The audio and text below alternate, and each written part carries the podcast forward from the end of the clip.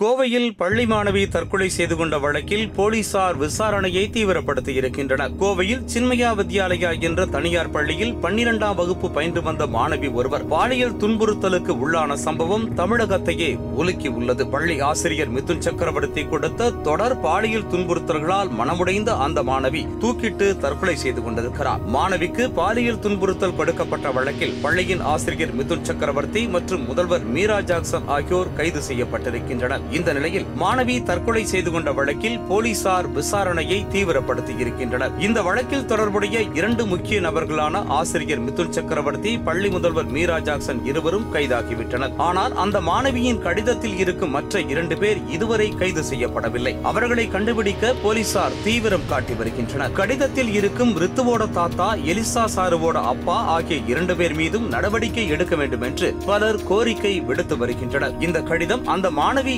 எழுதியது தானா என்ற கேள்வி ஒரு பக்கம் இருக்கிறது. போலீசார் இதனை பற்றி இன்னும் தெளிவான விவரங்களை வெளியிடவில்லை. பள்ளியில் படிக்கும் மற்ற மாணவிகளின் பெயர்களை வைத்தும் இதற்கான விசாரணை நடைபெற்று வருகிறது. ரித்து என்ற பெயரில் யாராவது இருக்கிறார்களா என்றும் விசாரித்து வருகின்றனர். அதே போல அந்த மாணவியின் குடும்பம் இதற்கு முன்பு வேறு இடங்களில் வாடகை வீடுகளில் வசித்திருந்ததால் அங்கு இருப்பவர்கள் யாராவது என்றும் கூட விசாரணைகள் செய்யப்பட்டு வருகின்றன. மாணவியின் மரணத்திற்கு என்ன காரணம் வேறு காரணம் எதுவும் இருக்குமா என்று விசாரிப்பதாக குறிப்பிட்டிருக்கின்றார். ஆனால் அந்த ஆவணங்கள் என்ன என்ன என்று காவல்துறை தரப்பு இன்னும் விவரங்களையும் வெளியிடவில்லை. கடந்த ஞாயிற்றுக்கிழமையில் இருந்தே அந்த பள்ளியின் முதல்வர் மீரா ஜாக்சனிடம் காவல்துறையினர் தீவிர விசாரணையை நடத்தி வருகின்றனர். முக்கியமாக மாணவியின் புகார் குறித்து மட்டுமன்றி இந்த இரண்டு பேர் குறித்தும் விசாரணையில் கேள்விகள் கேட்கப்பட்டதாக தெரிகிறது. போலீசார் இதில் துரிதமாக விசாரணை நடத்தி வருவதால் விரைவில் கடிதத்தில் இருக்கும் அந்த இரண்டு பேர் சிக்க வாய்ப்புகள் உள்ளன என்றும் கூறப்படுகிறது.